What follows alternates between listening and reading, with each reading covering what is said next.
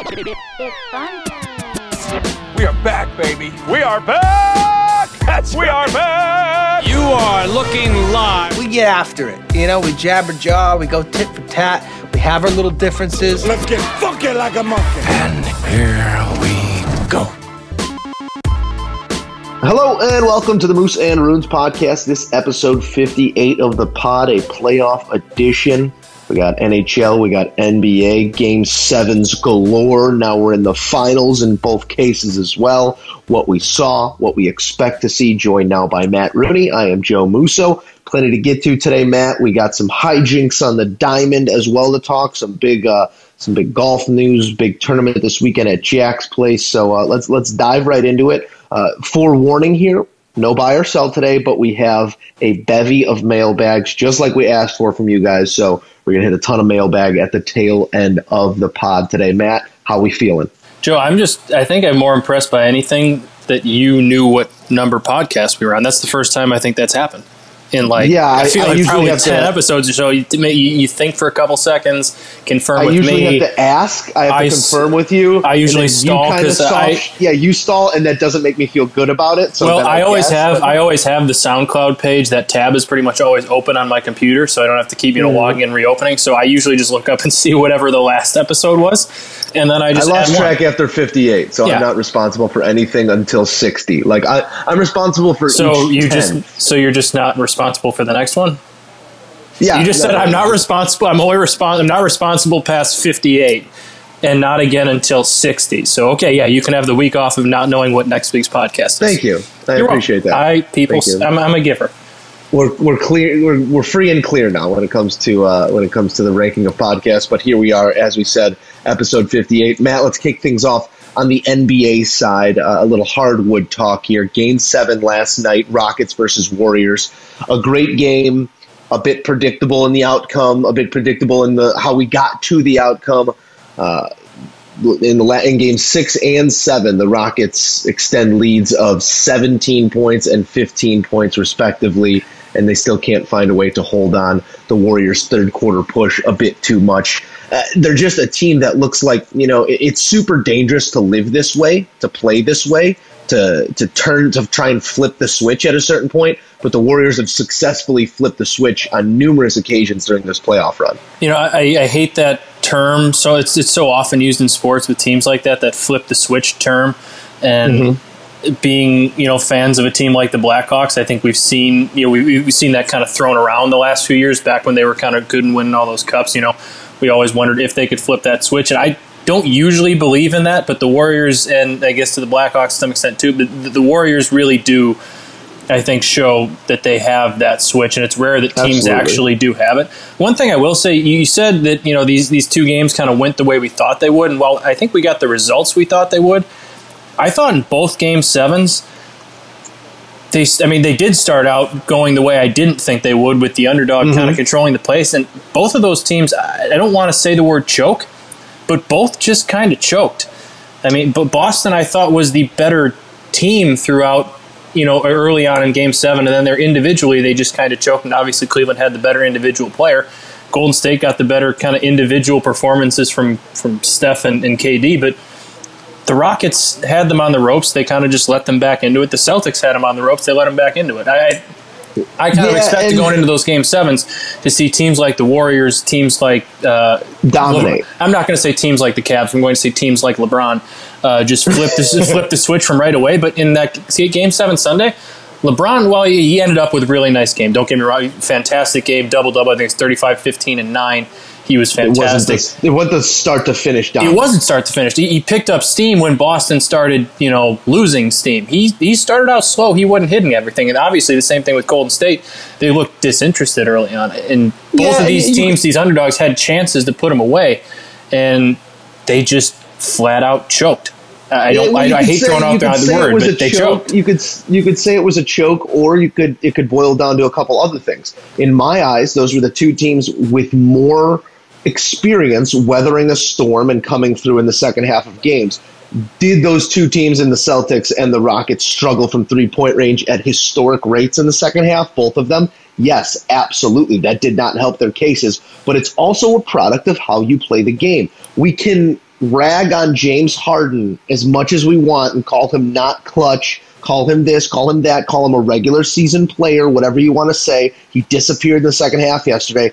I don't think that's a product of a clutch gene or not. I think that's a product of dribbling the ball a thousand times a game. It's hard not to get tired playing ISO ball for 48 minutes. You can't expect to beat a team with the depth of the Golden State Warriors by playing that way. Are you going to maybe steal a game here or there from them playing that way? Probably, as they did.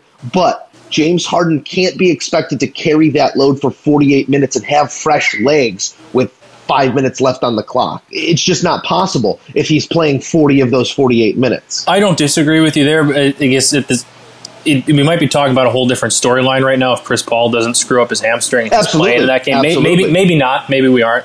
And I know Harden felt the need to take that load, and I, I know he was, you know, getting tired down the stretch, especially in Game Six, too, carrying, you know, carrying most of the weight throughout that as well, basically since Paul went down. But at the same time, the great ones figure out a way to get through that. And I know the way they play, the style they play, isn't all that conducive to doing it. I know it takes a lot out of them. It's very taxing.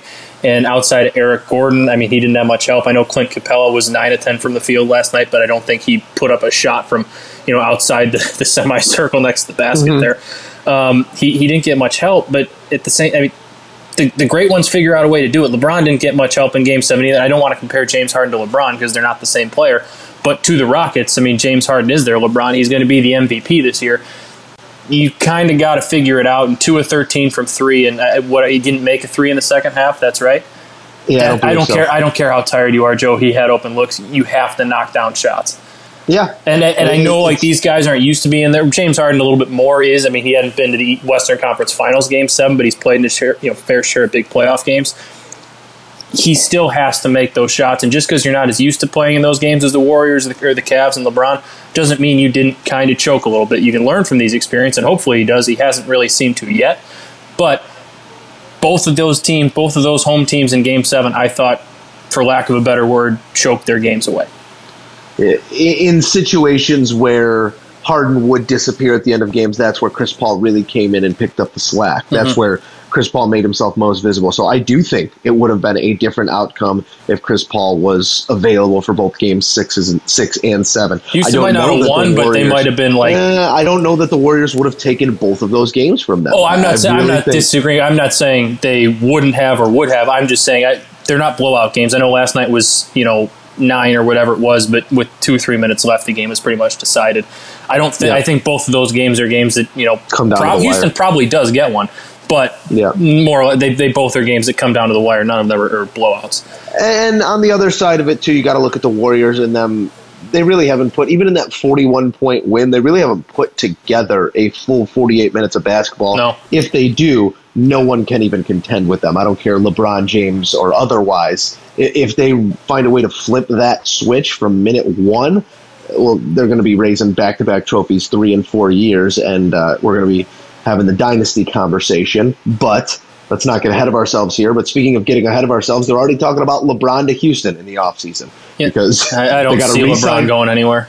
They got to re-sign Chris Paul, and if Chris Paul takes a little hometown discount, I think they said he's got to take somewhere around uh, a twenty-four or twenty-seven million dollar starting salary to make room for LeBron James.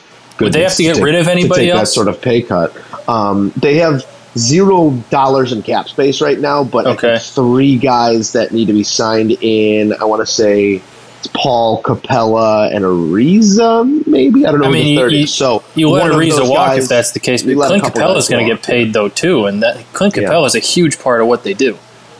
Yeah, so we will see what, what happens in that vein, but uh, still a championship to be played. Uh, it should be a good one. Cavs Warriors Can- Part Four. People, Can we talk about the other game seven too, just for a little bit before we move on? Because I had some stuff that I was writing down Boston, that bothered me a little bit in that one. Yeah. Well, why don't you go ahead and vent? Well, first off, uh, LeBron was fantastic, and he uh, we said this thirty five. I'm looking at the box score now, 35, 15, and nine. Great game.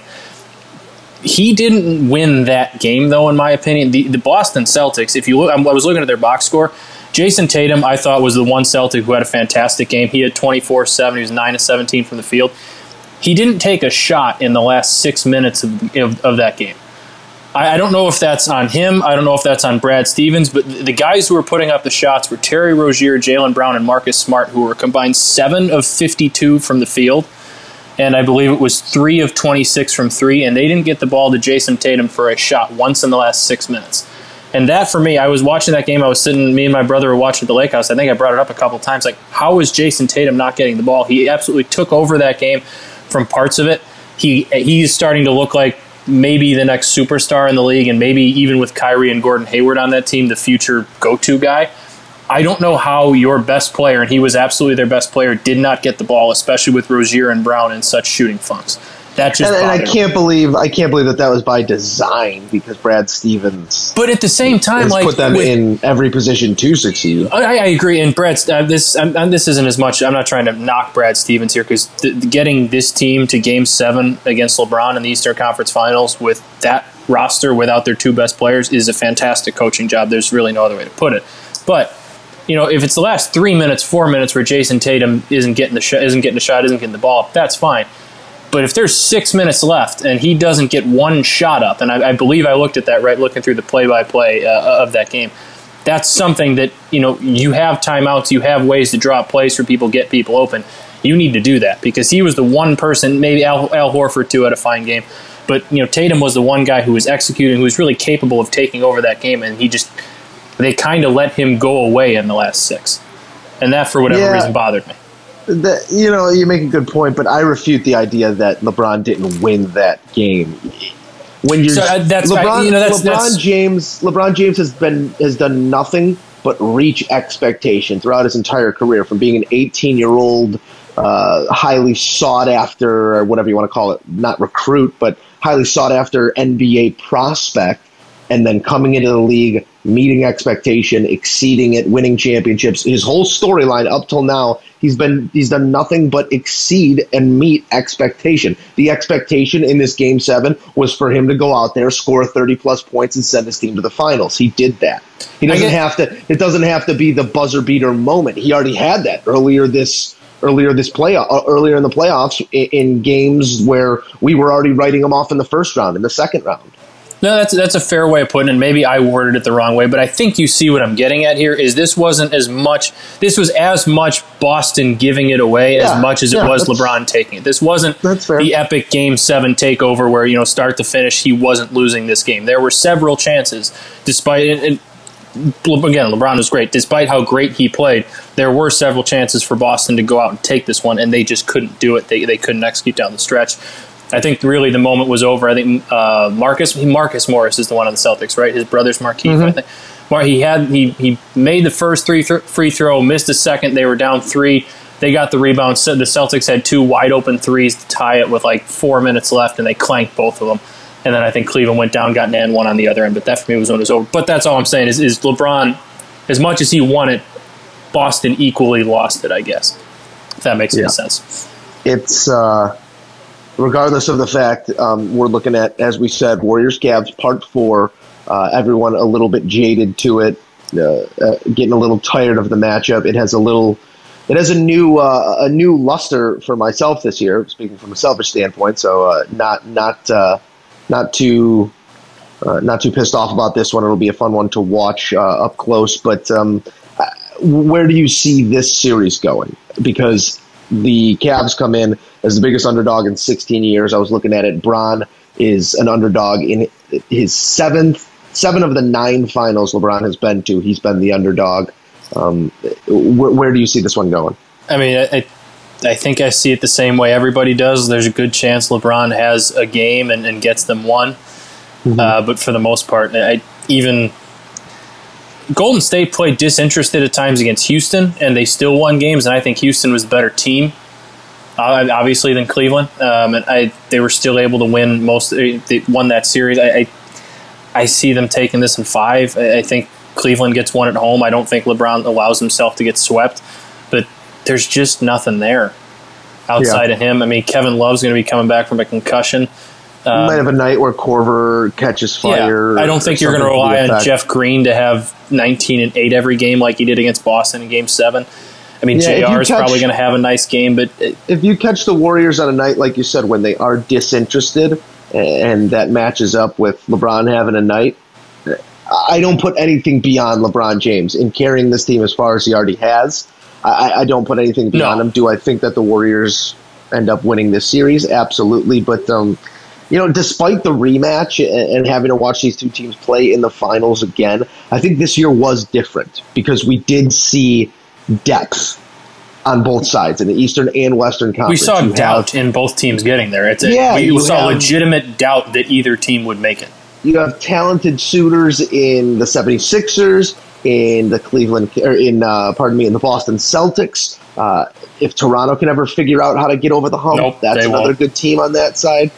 You have the Houston Rockets now, who look like they're, want to be part of an arms race in the off season. There are talented teams. A, a Pelicans team, who, with the addition of Boogie Cousins, could have been a real problem for the Golden State Warriors. So there is depth league wide. These two teams are just showing that they are still a little bit better than the competition. And I think that the league uh, is moving towards parity. It, might not look like it with the with the fourth consecutive matchup in the finals here, but I think that there is more parity than it might appear right now in the NBA. Yeah, this is the first time in three years that we actually, like I, The like I Warriors said, went 16 and Yeah. 1 last year. That's not the case. Exactly. We actually thought they. I mean, they were down three two. We thought they might not be going, and same thing with Cleveland. So it, it was good to see some depth, and hopefully we continue to see that those teams you mentioned can kind of take the next steps and maybe even challenge them further. Matt, are you eating breakfast right now? Or are you No, I had an. I had an ice cube in my mouth. an ice cube. Okay, Yeah, I don't buy it. I was well, I was drinking an iced coffee, and a little, little ice cube got in my mouth. Uh, so, so you made your prediction. You said uh, Warriors in five. I'll take Warriors in five, and if I can find I'll that say- prop, if I can find that prop bet, I'm going to take it. I'll say Warriors in six. Just uh, you know, maybe maybe there's a night that uh, they fall asleep and, like you say, they're a little bit disinterested because that has been that has been their biggest opponent this year. Has been themselves and staying engaged. I mean, you had Steve Kerr in the middle of the season letting them coach themselves, try and keep them engaged. There are different. Um, uh, there have been different things to happen throughout the year that have really signified a team that is. Um, I don't want to say going through the motions because uh, they know what they need. I think it's a team that knows what it needs to do to be successful and raise a trophy at the end of the year, and they're doing just that much. Can I, can I say one thing too about this Warriors team? The more I watch them, this is probably the most I've watched them in, in a while because you know last year, like we said, it was pretty much all set in stone. They were going to the finals. Uh-huh. The more I watch the Warriors, the Warriors, the more I absolutely love Klay Thompson as a player. He Yeah. is so much fun to watch. He has such a quick release, and it seems like every time he has a big important shot that he puts up, it goes down.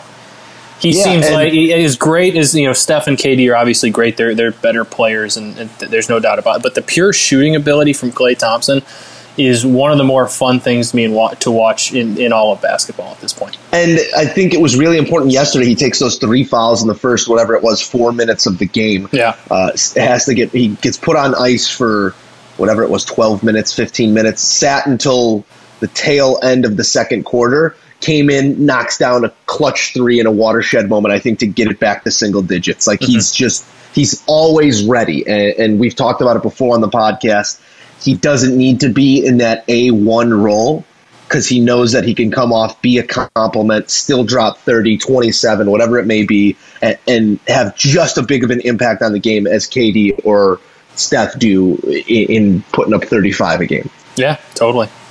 Yeah.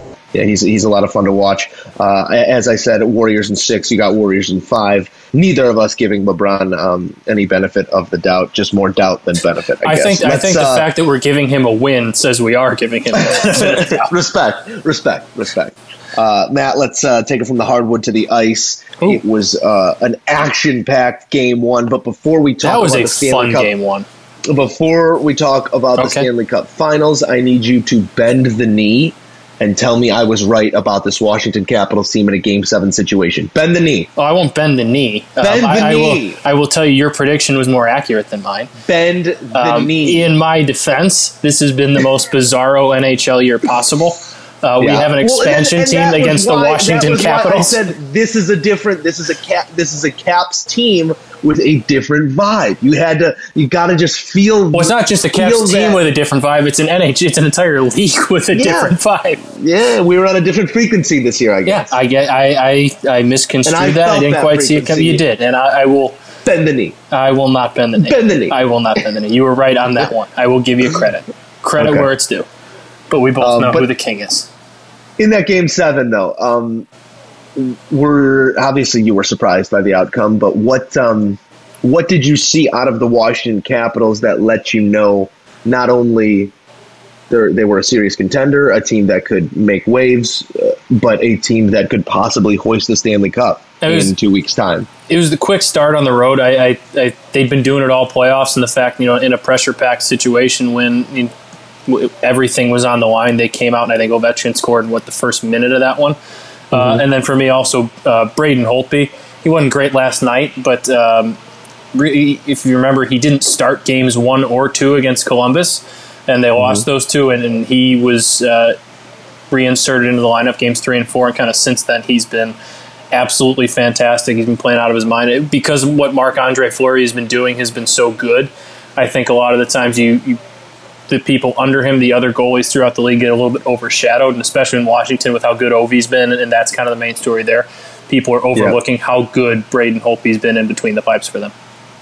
Yeah, it uh, it definitely was an outstanding performance. And then you get game one last night where neither goalie looked like they could find any rhythm. But that's that's game one and game seven. I mean, we saw it in game seven between the Rockets and Warriors, just a bit of helter skelter off the bat, and no one really playing their game. And I think that applies to any sport. Game one, game seven, there are different types of nerves, different types of energy out there.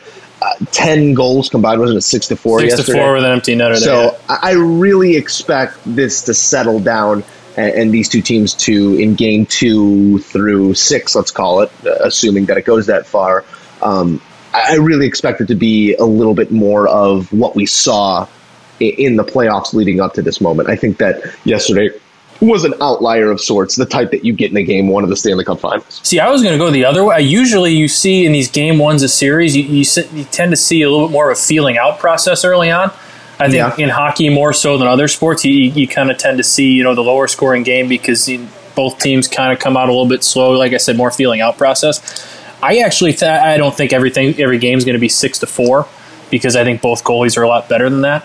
Um, Yeah. But w- with the amount of chances that the, these teams generate, with the lo- amount of speed they play with, and the amount of depth one through four, you know, throughout those lineups, I think you're going to see a a little bit of a higher scoring series, even with how good both of these goalies have been, just because of how good both of these offenses are and how many chances they generate with their speed. Obviously, there's a chance that both goalies stand on their head because they're both really good goalies. They're both world class goaltenders. But I think it's going to be a lot of fun. I think you're going to see a lot of high paced, you know, fast action type hockey. And it, I, I think last night was an indicator. Again, I don't think it's going to be six to four every night, but I think you're going to see a lot of you know quicker, high speed action like that. Yeah, and I, I really think that last night, despite the Caps losing, They looked good. they looked really good. They looked like the better team in what I saw. Uh, You know that that's that's kind of been Vegas's thing throughout a lot of these playoffs. I mean, it, they were better than LA, no doubt about that. San Yeah. Jose at times looked like the better team, but Vegas found ways to win. Winnipeg in games one through four was the better team. Vegas found a way to win, you know, three of those games. So that, that's kind of what they've done. They've played fast. They've they've been maybe outplayed a little bit, but not by much. And they've taken advantage of all their opportunities. And, and there's they, they've made the big plays when they've had to, and they're okay with being outplayed the majority of the game, the- some most of the game, if they're able to convert on their chances. yeah, I, I just think that in the with the entire series taken into mind and, and what it takes to win a Stanley Cup. Obviously, it's just four games, and Vegas is a game closer right now than the Caps are. I still think the Caps win this thing. I still think that um, that their complete package, their complete product, uh, shines through over the next couple weeks. And uh, they, if they get any sort of goaltending effort, I think that, that they end up winning this this series. It, again, I don't think there's any with how weird, how upside down this NHL season, Yeah. especially playoffs, been. I'm not sure there's an yeah, there's not an outcome that can surprise me. I've picked against Vegas the entire way, so I feel like now if I do pick Vegas, obviously it's going to go the other way. Um, Mm-hmm. But I've been proven wrong by them so many times this playoffs that I, I kind of think they're just going to keep figuring out a way. They have so much Yeah. depth throughout that lineup, and while they don't have those top tier names like Alexander Ovechkin and Nicklas Backstrom, they got three goals from their fourth line last night. Three goals from their fourth line. Like that's like when the Blackhawks were winning Stanley Cups. They were able to roll yeah. four lines. They had you know three scoring lines, and their fourth line was a checking line that was still really good.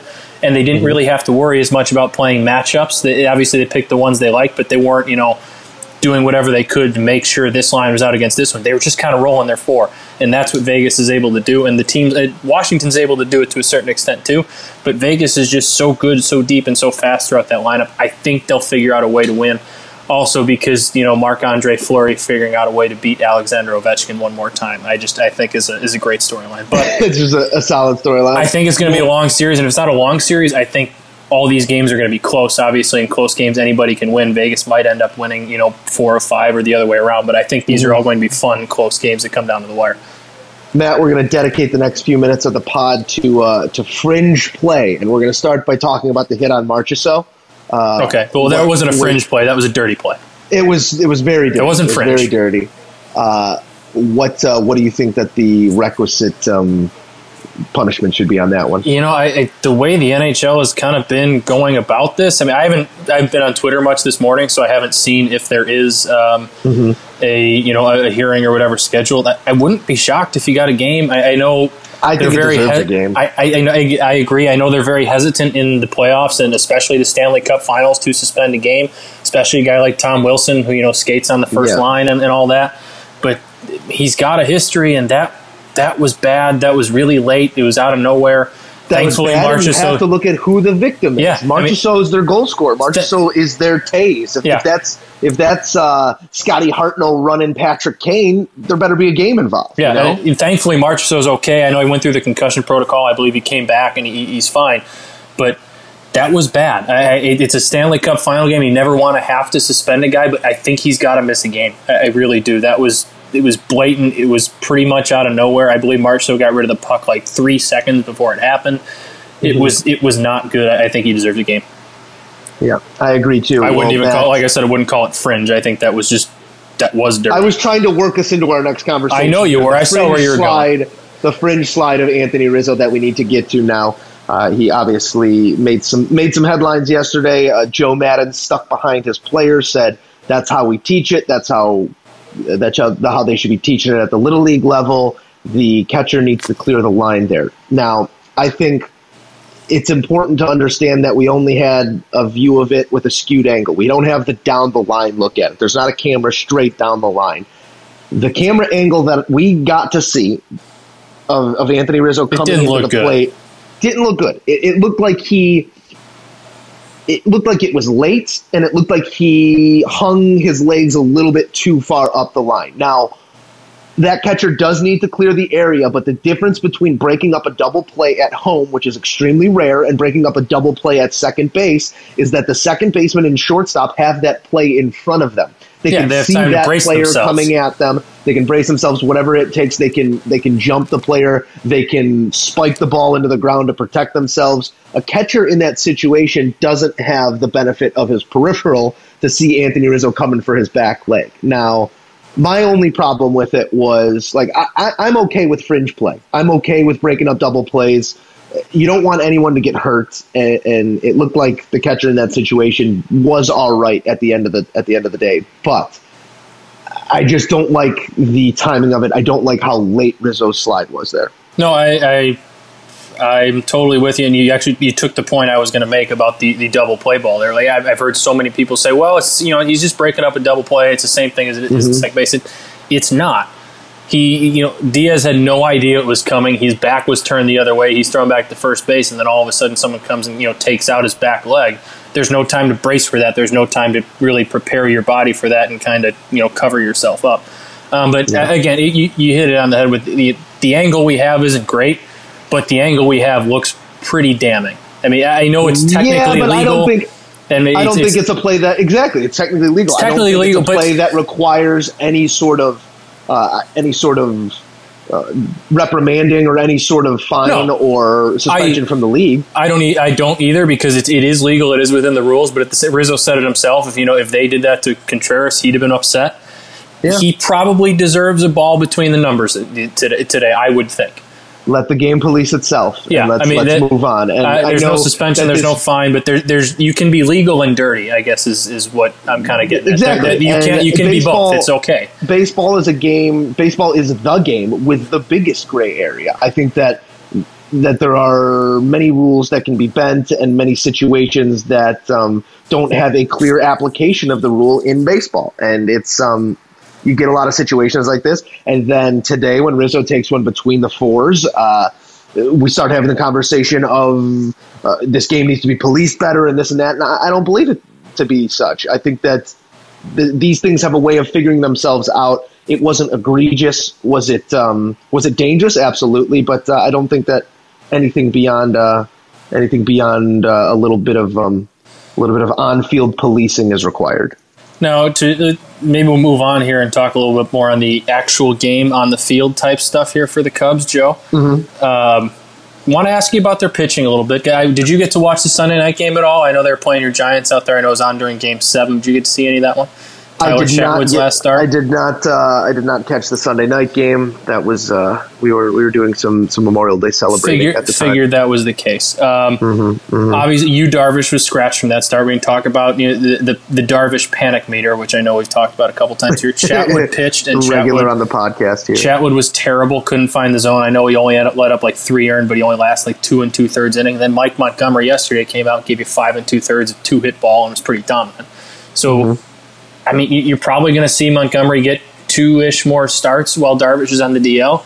If he keeps doing stuff like that and Chatwood's still not able to find the zone, do you have to make that switch in the rotation? Maybe not permanently, but maybe throw Chatwood back in the bullpen and say, hey, go figure yourself out, go figure out how to throw strikes, and you'll earn your way back in this rotation. Because Yeah, Mike Montgomery's, if he does that a couple more times, he's been a model of consistency for the Cubs at the back end of that rotation. And that's kind of what you're looking for from a fifth guy. You're not really looking for a high risk, high reward kind of guy. Yeah, and that fifth guy isn't going to play the biggest role down the stretch or in the playoffs in the postseason. And I think, if anything, if you can get all of these guys to start playing consistent baseball and hitting their spots, then it's nothing but an option for Joe Maddon. And you know how much Joe Maddon loves an He option. He loves his options, Joe. so I, I don't think that. Um, so quirky and fun. I think you want to have the problem of too many guys performing, not uh, trying Well, to figure out who are the four guys that can perform.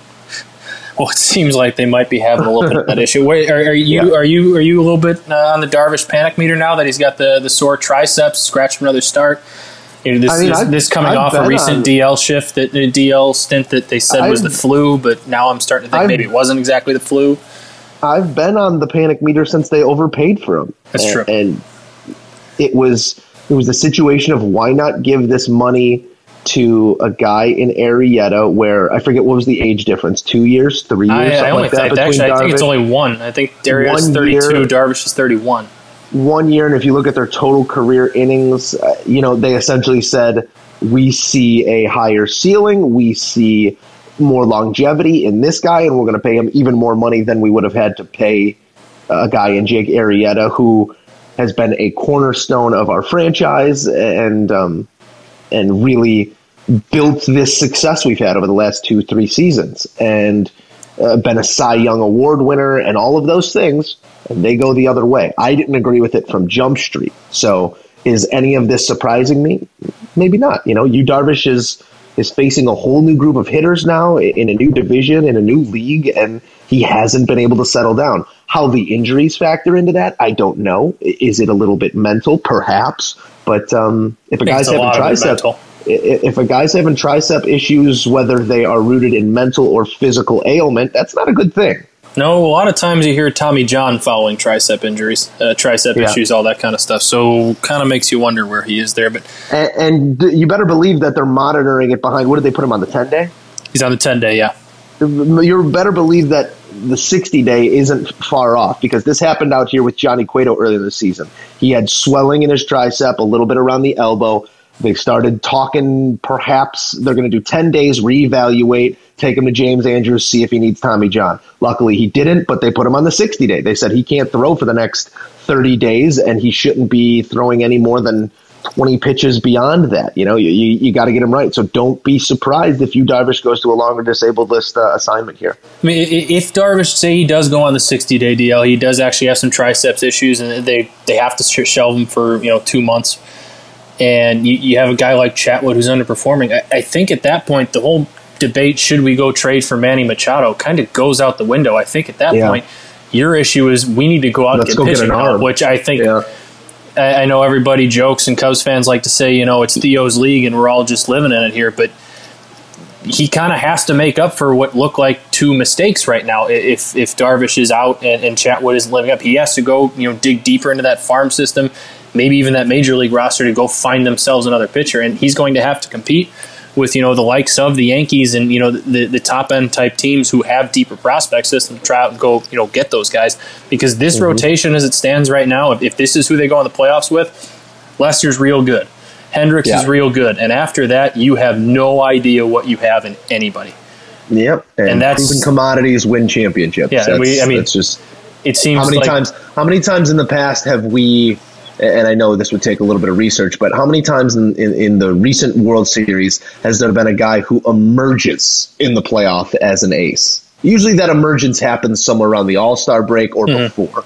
You know, you, you go into it with your forearms. Maybe a guy performs outside of his expected ceiling or uh, or above his talent level. Usually those guys I in don't the think you playoffs ever are born see in the an bullpen. emergence. Yeah, you don't see an emergence in the postseason. so they're they got. I mean, they have some work to do there in, in, inside I think the Vegas rotation. still has them. no I think Vegas. I, I looked at it last week, and I think Vegas still had them as the favorite out of the NL, which which Well, I good. didn't understand. honestly though, Joe, if you look around the NL, like what's Yeah. what's kind of their biggest threat? Washington, we we said maybe, but they're yeah. not playing all that well right now. The Dodgers are under 500. They were my World Series pick out of the NL. They don't look Injuries, and, very good. Yeah, they're they're they're all banged up. Corey Seager's not coming back this year. Uh, in Mm-hmm. that division, I know Milwaukee's playing well, but Milwaukee can't mentally get over the Cubs. And if they meet in the playoffs, I would put a lot of money on the Cubs to win that series. I feel like there's no eh, there's no team in the NL that really jumps out to me as you know this scary big threat. I mean, Yeah. may, maybe San Francisco, if their pitching gets really healthy, if Cueto and Bumgarner are firing on all cylinders, that might be Because- the team. But they got to get to the playoffs.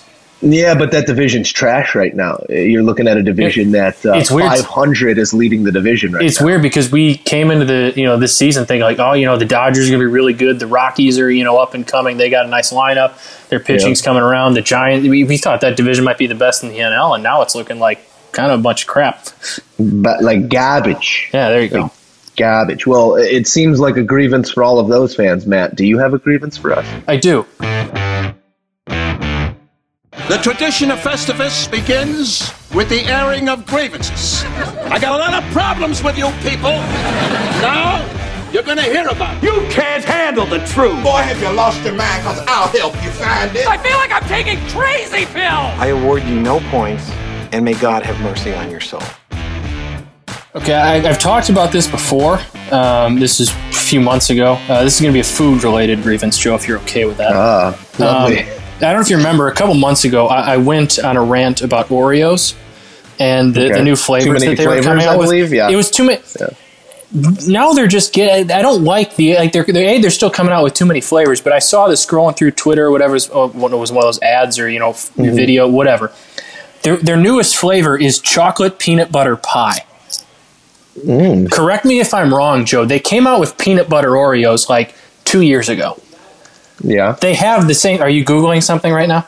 What are you talking? Uh, yeah, I was I was getting in on some uh, some Oreo. Okay, I like that. I, I was hoping so. I was hoping you'd get it on this. But I just feel like they're they're they're reaching here. They're la- some of the flavors they're coming up with. That I had a problem with. Rocky Road. Okay, that's okay. That's fine. They're they're releasing another set of Peeps Oreos. I saw um, Pina Colada, kettle corn. This is awful. This is lazy. It's terrible. Just give me the classic and, and stick to what works. You don't have to come. I know the whole thing is, hey, let's make new flavors every week and try and get people to buy this stuff. But stick to the classic, Joe. Stick with See, stick with what you do well. See, the classic, the classic's always going to be there, though, Matt. The But thing they, is that then if you're going to come up with new stuff, if you're going to come up with no new stuff, don't recycle large- flavors. Don't recycle There flavors. There must be a large Oreo following that, regardless of what the new flavor is, they will try it. And I will, I will regrettingly say that a couple weeks ago I tried a couple of the new flavors because anytime there's a promotion, they send them to the station, and then Oh, you well, table where Those are free. where they send promo stuff. But they were disgusting. I tried What kettle flavor? corn. It was Get that kettle corn was o- kettle corn was okay. I also tried pina colada. I'm not a big coconut guy, so That um, doesn't sound good. To, um, like I don't mind. it like wasn't great. the worst thing I've I've put in my mouth. Pause. The worst thing that the worst thing that I've eaten in a long time. Thank you. Was the cherry cola Oreo. That sounds It- disgusting. It has pop rocks in it too, and I did not know that. So, like, I they try that- to simulate carbonation? I thought it immediately. I immediately had a toothache. It felt like, and the flavor was disgusting. It was, you know, I love an Oreo, but they they might uh, they might be taking it too far. I do agree with you. Know, like I'm okay with coming up with new stuff, but like we don't need this new stuff every week. Like sit down for a couple months and just come up with, you know, two or three that are really good. Don't Mhm. throw out seven or eight every month and hope one of them sticks because I don't think that's that's not a good way to go about doing things. You're going to make your customers upset. We're both fans of Oreo. We're both upset with them right now. Yeah, not I think good. that's uh, that's just I not good. They're bothering me. I'm sorry. That's my rant. that's my grievance. Every once in a while, I feel like I have to put Oreo back in their place. I think uh, I think it was well received, and the people at Nabisco uh, have been put on notice. Yeah, So, they they definitely listen to this podcast. yeah. All right, Matt. Well, uh, as we said at the beginning of the pod, uh, no uh, no buy or sell today, so we're going to jump right into. Can I ask you a question before the mailbag, Joe? It's a very Uh, important uh, question. I, I would hope that when you have questions, you just bring them to me. That's Yeah. kind of this forum. It was an important question. I, I wanted to see. Did, did your mother have a nice time out there visiting you? Oh, we had a, Did you have a great time? trip. That's what I wanted to ask. I wanted to make sure We, that uh, Mama Musso had had a great time out there visiting Joe. Dad, Dad came out here to NorCal. We, we showed her the ropes. We uh, we played 18 up in Napa. Had had a couple nice glasses of vino. Oh, uh, uh, nice. Came back to Sacramento that night. Nice dinner. Uh, after that, we what did we do? Friday, we went into San Francisco. Drove. How all the far way is to San Napa from you? Francisco. Napa's about 40 minutes from the front door. Oh, that's not bad at all. Bay Area is about an hour 10, all the way into downtown San Francisco is about an hour and a half, hour 35, which it's all very doable. Mm-hmm. Um, but so went into San Francisco, did a little, did a little shopping, uh, sightseeing, went over to the Golden Gate Bridge, had a lovely little lunch under the Golden Gate Bridge. Uh, it was a, it was a fantastic time with my mother. what'd you what'd you get shopping? What'd you buy? Uh, where you just new suit, new suit soon Ooh. come. All right. Wow. Just, just believe that there, there's a new gray going into the repertoire. So uh, for A new the- gray. What we got? Like a lighter gray. We got a darker gray. Lighter gray. No, lighter. we're- I like the light gray. Lighter one, Joe. because what you learn too uh, on television is that every color is going to show up a little darker. So dark grays look like blacks. Um, browns look like dark grays. So you got to go light gray if you really want to get that light gray. And blues, the navy, you can get lost in navy. That'll start looking black as well. So you want to go with a French blue, a lighter blue as well if you really want that color to pop. what is There's a- French blue? French blue is like a, it's like a super, Like an indigo? a, a vibrant. No, not an indigo. That's too dark. It's like a vibrant blue. It's a very search for French blue. It's, I'll search it's French what you blue. Need. It's what you need. You need a couple French blues in there. Um, so yeah, uh, uh, I did a little suit shopping. Oh, that's myself. light. Mom was That is very mom light. was looking. Yeah, yeah. It's almost like a baby blue. Uh, yeah, yeah. Just eh, little bluer than baby blue. A little bit bluer than baby blue, I'd call it. I'd call it an, an electric blue. It's more I'd it Carolina than if- Duke. If, yes, yeah. uh, yes. it's right between Carolina. Google- if It's Google- somewhere- if Google- right there on Tobacco Road. If Yeah, Google is telling right me the truth, it's much more Carolina than Duke. Let me. I'm googling French blue now. Yeah. French blue. This is great podcasting. Uh, yeah. Okay. It's more Carolina than Duke. It's it's it's 60-40 Carolina. All right, I'll agree with that. I'll agree with that. But that's what Thank you you. need because it's going to bring it back down to a 50-50, if not a 60-40 the other way on camera. was You know, you know, be really nice make. if you if you got me a French blue suit as like a podcasting gift. I don't, I'm not going to do that. Why? do that? I'll I'll, I'll repay because I'll repay your, your T-shirt gesture that you that you made to me that you sent me a T-shirt. I'll buy a T-shirt if I see something that really screams Matt Rooney. But Okay, uh, I, I can live with that. I don't know. I don't know if I can. Uh, I don't know if I can. You know, and it's it's. I got to get your measurements. We got to get you. We got to get you tailored. It- It's a whole thing. You know. True. Maybe I'll come out thing. there. Yeah. Then we'll then we'll talk. Then Okay, we'll then we'll talk. talk. All right, Matt. Well, uh, let's jump into this mailbag here. Why don't you lead us off? I know you had a couple good ones. Okay, so my first one, um, seeing that we have an NBA Finals rematch for the fourth consecutive year, Joe. Yes. What is the one playoff rematch? Any sport can be college, can be pro, whatever. That you wish you got to see that we got, you know, robbed of, didn't get to see, whatever. That never kind of came to fruition. Well, if it never came to fruition, that's one thing. But in years past, I really can't get enough of these Auburn Clemson matchups. That those have been fantastic. Uh, I'd love to see that rematch again. Alabama? Those teams. Uh, Alabama, pardon me, not Auburn. Auburn, Um, Clemson Jesus. played some great regular season. They played some great regular season games. They did, they did. But uh, Alabama Clemson is is what I was leaning towards. But one that we never saw, one that never came to fruition. I wish, regardless of the team, I wish the Blackhawks would have gotten another chance to make Roberto Luongo's life a living hell. That that was always fun for me. So any any matchup that that could have uh, been built around, I- I'd go for that. I think. Uh, that's that's a good one. I, I I have two as well. One of them uh, also centers around the Blackhawks. Um, I was a little bit upset we never got to see Blackhawks Kings round three. Yes, Uh, I thought- you know, I know after it- the way that ended too. uh, in just in uh, in it didn't seem thirteen right. in thirteen that was I know the Hawks won in five, but all five games were fantastic hockey games. Uh, Mm-hmm. game in fourteen, the, the Kings obviously won in game seven, but that was not just Chicago people say, national people, hockey people say that was the probably the best series in Stanley Cup playoff history. I think we, we saw the greatest seven game series back and forth hockey of all time. And, and I think that next year, you know, after coming off the cup, they had some injuries. Um, the Kings were, were never really able, they had that cup hangover. They weren't really able to get themselves back. They, they missed out on the playoffs by a point or two that year.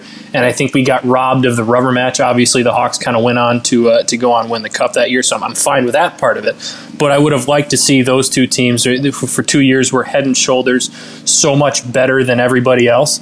I'd have loved to see them get one more shot to kind of, you know, one on one who was the better team, you know, throughout that that age, whatever. And the other one I have, I'd have loved to see a healthy Derrick Rose and that group get another crack at the Heat. Um, I know that one's been brought up, and it's they, they were on that path until D Rose obviously got hurt in Game One. I think it was against Philly. Um, but if that team stays healthy, I, I think they were built to maybe not win that series, but make it competitive and make that one, you know, they, they were probably the team from the East that had the best chance to give Miami a run for their money throughout yeah, that, that but at the same time, I think in your two examples there, the uh, the Hawks Kings matchup could have in ten different matchups could have bore ten different outcomes. You know, I, it- I think I think that there's a chance that the Blackhawks change.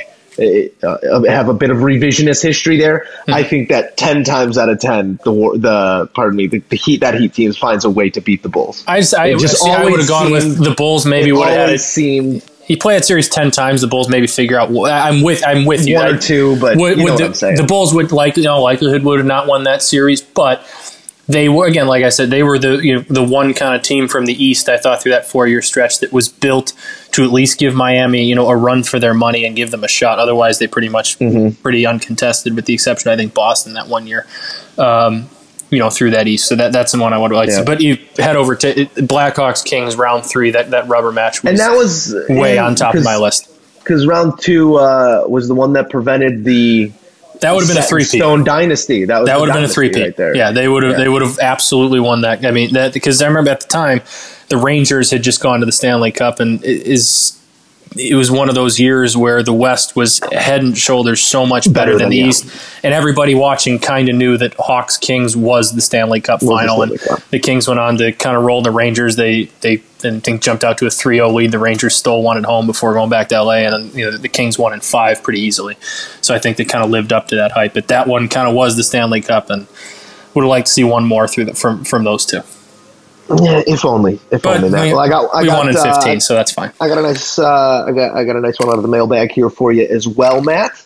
Um, now it, it is most definitely hashtag courtside season. You, you, last night you saw you saw Travis Scott and and uh, Ken, uh, was it Kylie Jenner uh, down there uh, courtside. A couple nights ago you had uh, J.J. Watt sitting on top of uh, Justin Timberlake. You could barely see Justin. I got a good kick out of that one, but um, it's it's the time of year when all the faces come out courtside.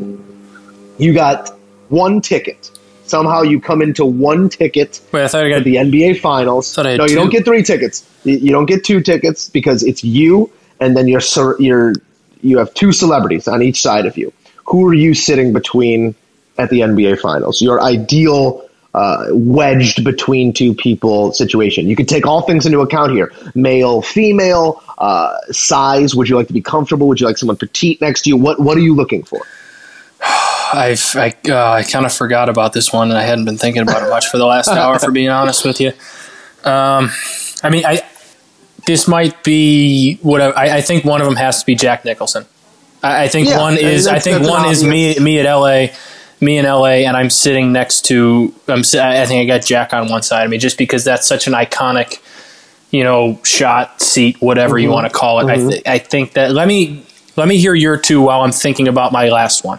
Now I know I have my one. You gotta have you gotta go female one side or or whatever your uh, whatever your interest is. But I go female one side because uh, the tabloids immediately the next Yeah. night. Joe Musso seen next to fill in the blank here. So uh, on the one side, I think I'm going Olivia Munn. I don't know how big of a I don't know how big of an NBA fan she is. Oh, I but love we'll go Olivia Munn. O- Olivia Munn, or uh, or we could go as a backup there. I know she's a big uh, a big NBA fan. She's been seen courtside a whole bunch. Uh, what, what's the Hadid? Uh, not Gigi. Uh, Bella Hadid. We're gonna do Bella Hadid or Olivia Munn on one side, and on the other side. You know, you could go. You could go billionaire. You could you could sit Jerry Jones there, but that might be you don't want Uh, that press. Could be, Sometimes prob- could be problematic. could be problematic or I think I go another athlete, like another uh, someone who's performed at, at a high level in another sport. Um, put me next to uh, Olivia. We could go super awkward. Olivia Munn on one side, Aaron Rodgers on the other, Yeah, but then you got to spend time with Aaron Rodgers. and, and you're the wedge between. Yeah, but I feel like that wouldn't be the worst thing in the world. You think I'd bring Mitch Trubisky, Joe? A Yeah. Mitch Trubisky Or- yeah, podcast. Yeah, yeah, We'll do. Uh, we'll do. Oh no, this is what we do. This is what we do. Olivia Munn on one side, Odell Beckham on the other. You know, you know, you're in the you're smack dab in the middle of, of the picture right there. Okay. I think I'm going to go Scarlett Johansson on the other side. Okay, I think I'm going to go Scarlett Joe. ScarJo and Scar, Scar Joe and, and Jack Nicholson. ScarJo and Jack Nicholson. I think that's that you can't you can't go wrong. Plus, what I like about that, I, with having Jack on my left there, is if Uh-huh. I'm you know sitting next to Scarlett Johansson, I don't have any competition from Jack. Like he's, Eh, you don't know that. You I can know that. probably guess. You don't know that. Jack If- has forgotten about more than you've ever heard of. Okay, That's that fair. Man, that man is a danger until the casket drops. Kind of surprised it hasn't at this point. Stop. He's still got to see another Lakers championship. But yeah, I. I, I, I don't think it'd get much better than you know Jack on one side. I mean, it, it, it, you'd sit next to Jack at a Lakers NBA Finals game would be would be pretty epic. That'd be good stuff. Uh, another NBA super fan who I don't know if I'd want to sit next to, but are you familiar with uh, Jimmy Goldstein? No. The guy who wears like the crazy. Look up Jimmy Goldstein. He's been to every NBA Finals game, conference Finals game for the last 40 years, something crazy like that. He's an NBA super fan. I forget where his money comes from, but he I have is, no uh, idea. I just googled him. I have no idea who this He's man scary is. looking. I. I was standing about five feet from him the other night at the Warriors game, and uh, there's an aura about him. There's most definitely an aura about him, but he is uh, a purveyor. He throws like big parties uh, in, in Hollywood. He's got a couple crazy houses or something. You know, Justin Timberlake wouldn't have been a bad option either. JT, yeah, JT would be like I know we mentioned him because he's with JJ Watt, and I'm like JT. You know, an NBA Finals that'd be that'd be fun. I think that'd be a lot of fun. JT would be fun. Um, there's, I don't think you go wrong. Is there, JT uh, the most courtside. talented all around person of our kind of this a- generation? is a bonus era? by yourself? It is. Now, I'm just thinking it now, but now that I'm thinking about it, the guy can sing, the guy can act. I think he's yeah, he's I a scratch JT 's golfer. I think JT's our renaissance man. Yeah. I think that he's uh, our jack of all trades, but he's also a master of most of them as well. Um, I, I love all. I love most of his movies. You know, uh, he's. I think that's the biggest stretch when it comes to JT. He can obviously sing, he can dance, he can entertain, he can host SNL, he can do all that. But the the in theater movie acting, I think, is is the biggest stretch, and he still does a great job with that. He's our, our modern day uh, our modern day renaissance man. I think. Can I ask you one more mailbag question? This one's for me, actually. So. I, I went to Starbucks uh, before the podcast here to get some coffee, and they're they're Mhm. advertising Not, this. that's not like you, but go on. It's very like me. I do that all the time. Yeah, but I Um, see you as more of a Dunkin' guy, Matt. You're like salt of the earth. Uh, no, I've started going to Starbucks more often. Uh, every, I, Dunkin', especially in the summer, I think the, the Starbucks iced coffee products, their options are much better. Much uh, when better, it, when it's winter and I'm more of like a, a hot coffee kind of guy, I, I go through my Dunkin' kicks, no doubt about it. Gotcha. Um, but so they're advertising these things with you know the, like cold foam stuff and like putting Mm-hmm. foam on top of the coffee. Why do I want foam on my coffee? Because every Um, drink I've ever had, poured, whatever, the goal has been to avoid the foam. And I got one of these one time with the foam, thinking like, oh, maybe this is different. Maybe this is like good foam, and I drink it. Nah, it's foam. Not on an ice drink. What ice drink are you getting with foam on top? It's called uh, cold foam something or other. I don't know. Yeah, no, you just got to go with an iced coffee or a cold brew there. Yeah, but Or like a I don't get. Like macchiato doesn't even what's, come with the foam. What's the point of advertising The foam? of Why do I want foam? I think it's um. You're I think you're it's a- more a- a sophisticated textural a coffee thing. guy than I am, so I figured you yeah, I probably think know I think things. it's a I think it's a uh, a textural thing, a, a palate enhancer. You know, you you feel it on the upper lip. You get a little foam on the upper lip. You feel you feel fancy. You feel like you're doing something. I've only seen foam on warm drinks though. A nice Oh, yeah. latte with a foam on top. But Google, uh, you yeah, can Google your- Starbucks keep your- cold foam, and it'll it'll yeah, it'll come up. Keep yeah. your keep your foam off my cold drinks. okay, that- so, so I guess we're on the same page here. I just I didn't again. really. Pause again. No, we do not edit things out of this podcast show. That is my uh, that's my Goodness. promise to the people. You're on a Did roll this have morning. uh, Did we have one more mailbag? Uh, did we? I think you sent me two before the show, right? Didn't I advert? Oh yeah, you know it- this one's also from me. Joe, I'm going on a bachelor party this weekend. We're heading out to Lake Ah, Tahoe. that and, was it. Mm-hmm. um, You know, you, uh, you Coming know, out to Lake Tahoe, not you're flying into Sacramento, yet you're not making time to have lunch with me. Oh, that's interesting. Let me, let here, let me pull up this text message. I'm going to read this text to you. message. Pull up the text message. I, Read it I, verbatim. I'm absolutely going to pull it up to you. Uh, hold on, I gotta scroll. Okay, it's not showing. I got to pull up my phone. I was pulling up my, my laptop. This is great radio again, guys. great, good stuff. So, how was your weekend? Yeah. All right, hold on. Also. I just scrolled through. I went back through our, our idea of taking away dribbling Mm. and basketball and turning it into rugby with the team getting a wedge breaker per team. Yes, love yes. that. Yeah. So, If the league wants to call us, that's patent pending. You said when do you fly into Sacramento? I said like 10:30 is Thursday morning. Unsure about meeting up at the moment. Still don't know about how big of a group I'm transporting, so I was delaying. Yeah, and so you were already out. No, no, you no, no, no, no, no, no, no. I said I need to see who I'm taking in, and then you said Mm-hmm. gotcha. Probably won't work. Going to be headed to Oakland for Game One. I said ah, getting big time. Got it. Yeah, yeah. So, yeah, you big time. Continue So- to read. Continue to read. Well, it's not my read. fault. I'm flying out of a different airport.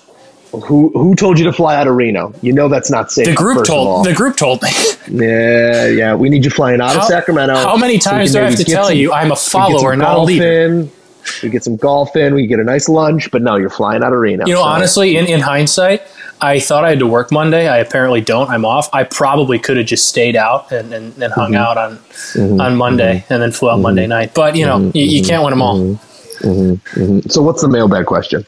Oh, uh, I wanted some bachelor. What are your what are your bachelor party tips, advice? How do you, how do you attack the bachelor party? It's a longer weekend here. We're not uh, we're, we're we're not old, but we're not quite college kids anymore. So you, you've been on a couple here recently. What are what are some advice for the people, for me, about a uh, a week long weekend bachelor party, Joe? Give me some Well, tips. yeah, that's that's the big thing is that it, it's a destination, a destination bachelor party. So you know you're going to have to bring the heat for an extended amount of time. It's not one night. You can't you can't go uh, all gas no brakes the whole time. So I guess my one piece of major advice, and it's going to be a lame piece of advice. Okay. mix in a water.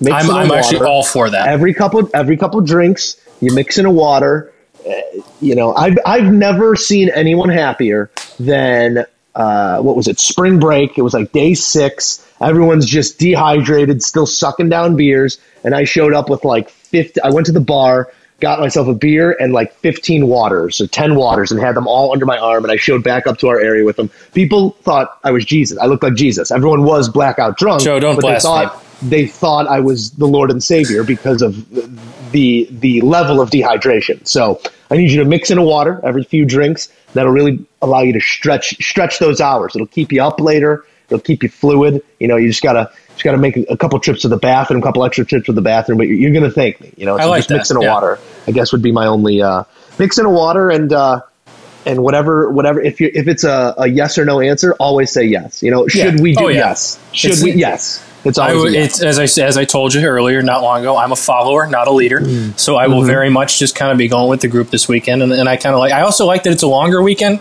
so it- everything we're, we're not Mm-hmm. Going to feel. little bit. Yeah, we're not going to feel the need to like you know, hey, we got to cram everything in this short amount of time.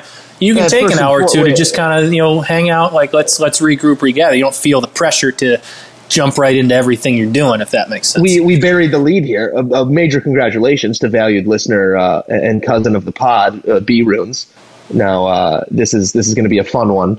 And It, it, um, it should be fun. We got. It's a very familiar crew. to yeah, I was gonna say, give me give me the give me the rundown here. You got, uh, cat, cat. I need cast and characters. I need uh, what's on the docket. Is there golf happening? What's going on? So we, uh, uh, Gino, who you know, um, Yeah, sent, sent I'm out a nice little, familiar. uh, sent out a nice, nice itinerary for the for the. Um, If Gino, as a best man planning a wedding weekend, just that's exactly what you need. You you guys are already gonna. You're gonna have luckily we got time. we got he's got two best men. Gino and Johnny are the co best Yes, men, so we got two So- people attacking this, and I feel very secure and safe in, in their planning abilities. Oh yeah, no, you guys Uh, are gonna have a blast. We kind of just got some arriving, hanging out on Thursday night. Uh, We got you know Love NBA that. finals. We, we got a nice big cabin that we rented. So I'm going to guess that wheels. Thursday is going to be you know we're we're going to hang out at the cabin, you know barbecue, get some- get some beers, and just have a real nice night there. And then I think we got some golf Friday. We got casinos Friday, Saturday. We're doing a little bit of a bar crawl, I believe. And Nice. uh, you know Sunday, you know we, we don't have to be out too early. Just kind of wake up and, and, and get- and get going. But I'm excited, Joe. We got uh, the both the Gino and Johnny are going. We got my brother Mike is going. We got uh, uh, my cousin Reed, who you also know, and his brother going to be there. And then uh, from, from nice. Wesleyan, we got uh, Sam Frankus, Dayton Burnett, and Bo Lanner.